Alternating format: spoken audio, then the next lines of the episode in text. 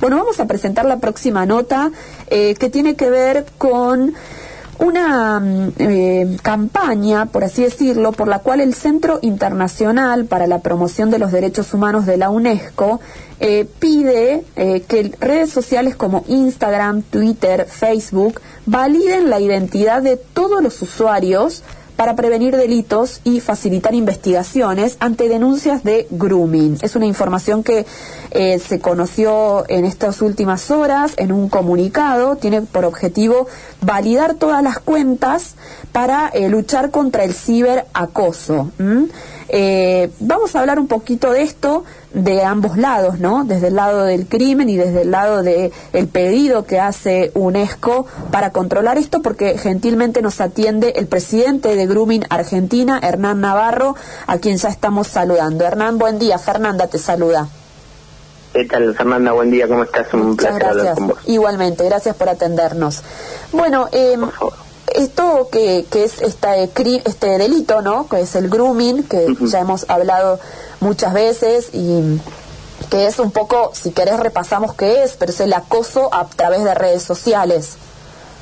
Sí, diría a través de Internet, del Ajá, ecosistema de Internet, eh, el acoso sexual. Por eso, eh, en detalle, cuando cuando planteabas eh, este este informe de esta oficina de la... de la UNESCO, pues no queda del todo claro eh, justamente la, la, la, la diferenciación con otra problemática que es el, el ciberacoso, que es en realidad el ciberbullying. Ahí, ahí me parece interesante plantear una distinción, porque si no confunde esto, eh, la, la, la diferenciación entre el ciberacoso, que tiene que ver con el acoso que sea en el marco del espacio áulico, el, el, el acoso escolar, el, el bullying que hoy se traslada al ámbito de las identidades digitales en, en el ecosistema de Internet. Esto es hablar de ciberacoso. Cuando hablamos de grooming, hablamos de ya no una problemática, sino de un delito, un delito que tiene que ver con eh, el acoso, el, el acoso, la agresión y el abuso sexual. Eh, me parece importante que, que le podamos imprimir el término de lo sexual, porque si no existe una connotación de índole sexual no estaríamos hablando de grooming a niños, niñas y adolescentes por parte de, de personas adultas en todo el ecosistema de Internet. Por eso también, de vuelta, me parece interesante que podamos salir de la lógica de las redes sociales, porque el, el delito el delito está omnipresente en todas las plataformas digitales. Claro. Bueno, de todas maneras, este pedido eh, que, que pide validar cuentas en estas tres plataformas, eh, esa validación que pide la UNESCO, digamos, eh, eh, por ahí va en contra de las políticas de, de estas redes sociales, digo, porque uno puede tener un perfil que sea eh, arroba el sol sale para todos y, y nadie sabe claro. quién soy yo detrás de ese arroba, pero eh, de todas maneras esto estaría pidiendo que eh, por lo menos la plataforma sepa quién soy yo. Sí, eh, a ver, eh, hubo muchos pedidos de este de, de, de este tipo, de este tenor, estos planteos, y, y la verdad que no no no no han, no han trascendido por, Ajá. entre otras cuestiones, la, la neutralidad de, de, de la red, la, la, la privacidad, y, y también estamos estaríamos dando con este con este mensaje un mensaje de que los perfiles, los, a los perfiles falsos eh, la justicia no los alcanza, cuando eh, sucede todo lo contrario. Eh, la realidad es que hoy una persona que se camufla en un perfil falso a través de una investigación judicial, eh, se puede llegar a la persona que, que, que, que ha falseado eh, su identidad. La, la, la verdad que tendría que intervenir también, digamos, eh, el, el, el Congreso. O sea, son, son varias las cuestiones. Hoy, hoy, hoy la... La identidad digital, la, la suplantación de identidad eh, no es delito en la Argentina, salvo en el ámbito de la de la ciudad de Buenos Aires. O sea, eh, hay, hay muchas cuestiones a revisar que me parece me parece prematuro uh-huh. disparar, digamos, un, un informe de estas características con este tipo de planteos sin eh, también, digamos, estigmatizando a, a tres redes sociales, cuando en realidad, de vuelta, eh, sí. el delito está omnipresente en todas las plataformas, y habría que, eh, en este punto, sí, eh, tener una mirada uniforme entre toda la industria, entre las empresas, entre los estados. Digo, eh, es mucho más amplio que, que, que, que este tipo de cuestión. Por eso no no no no, no le no le veo, digamos, eh, lo, lo, lo veo insuficiente. Bien. Pero más allá de eso, me parece me parece interesante que, si bien es importante eh, tomar medidas en torno a, a, a, la, a la reducción o a mitigar el, el peligro, el, el riesgo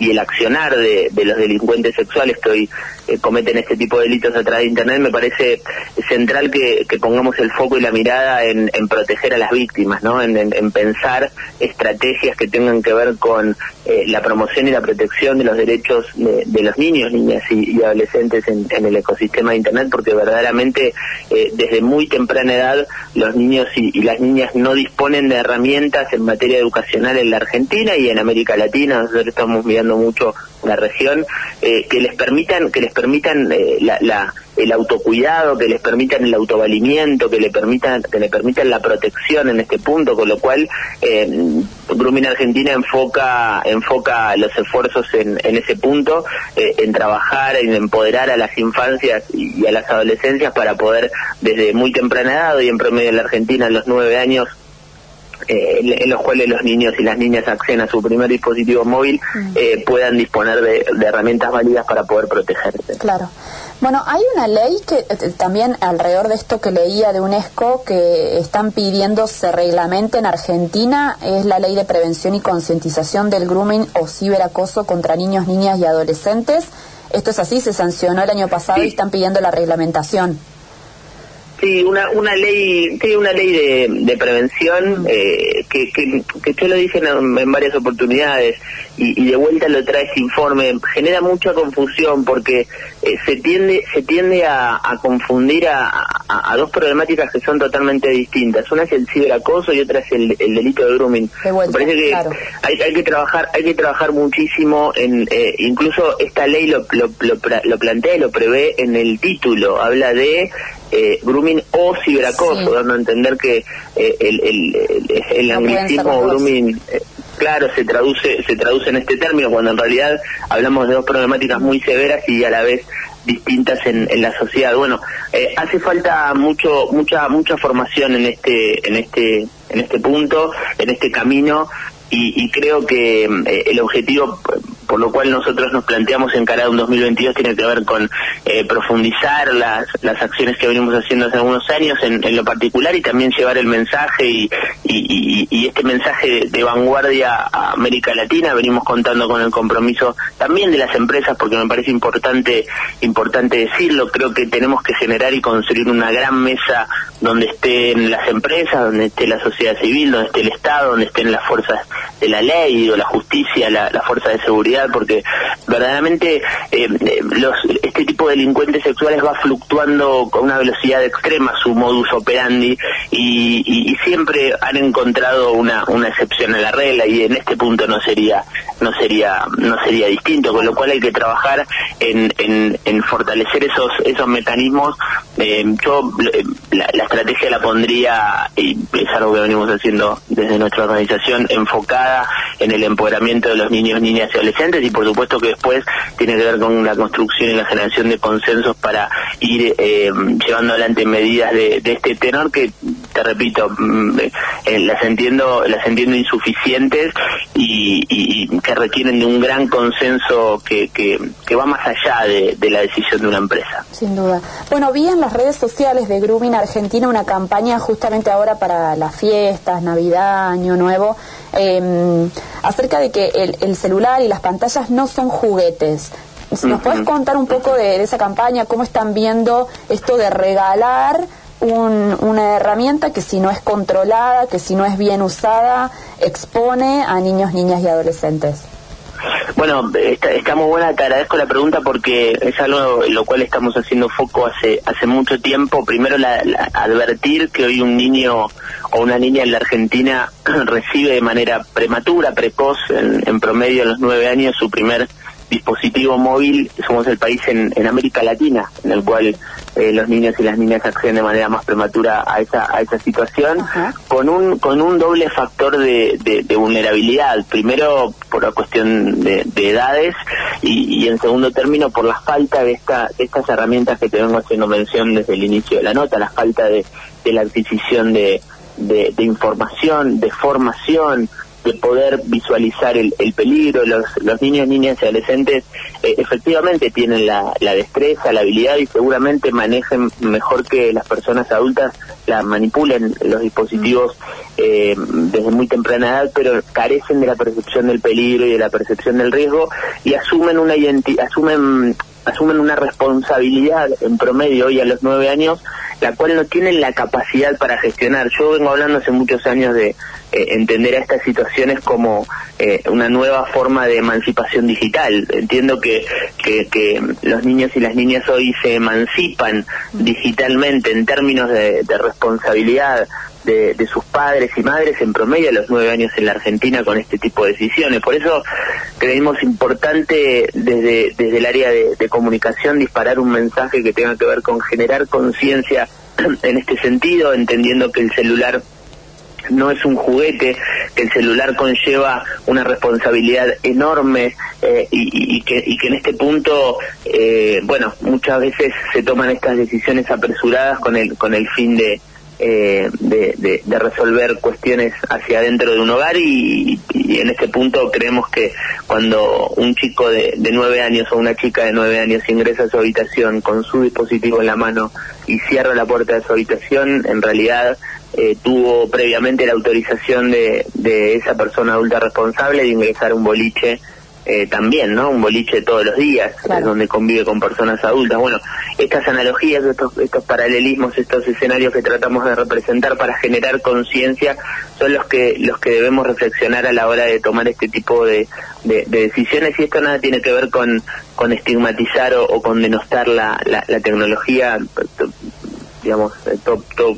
Todo contrario, pero claro, pero me parece que tenemos que revisar con, con mayor detenimiento este tipo de decisiones porque, eh, insisto, eh, acceden eh, a una edad en la cual no, no tienen la capacidad para discernir en ese punto, y también se enfrentan a, a, a cuestiones de, del orden de lo sexual que no, por supuesto no tienen la capacidad de vuelta para poder explicar aquello que están viendo, porque en, en un clic pueden llegar a, a, a situaciones de, de índole sexual en, en, en estos eh, cortos nueve, nueve, diez años, ocho en algunos casos, ¿no? Sin duda. Hernán Navarro, muchas gracias por estos minutos con nosotros. Que tengas un feliz año. No, por favor.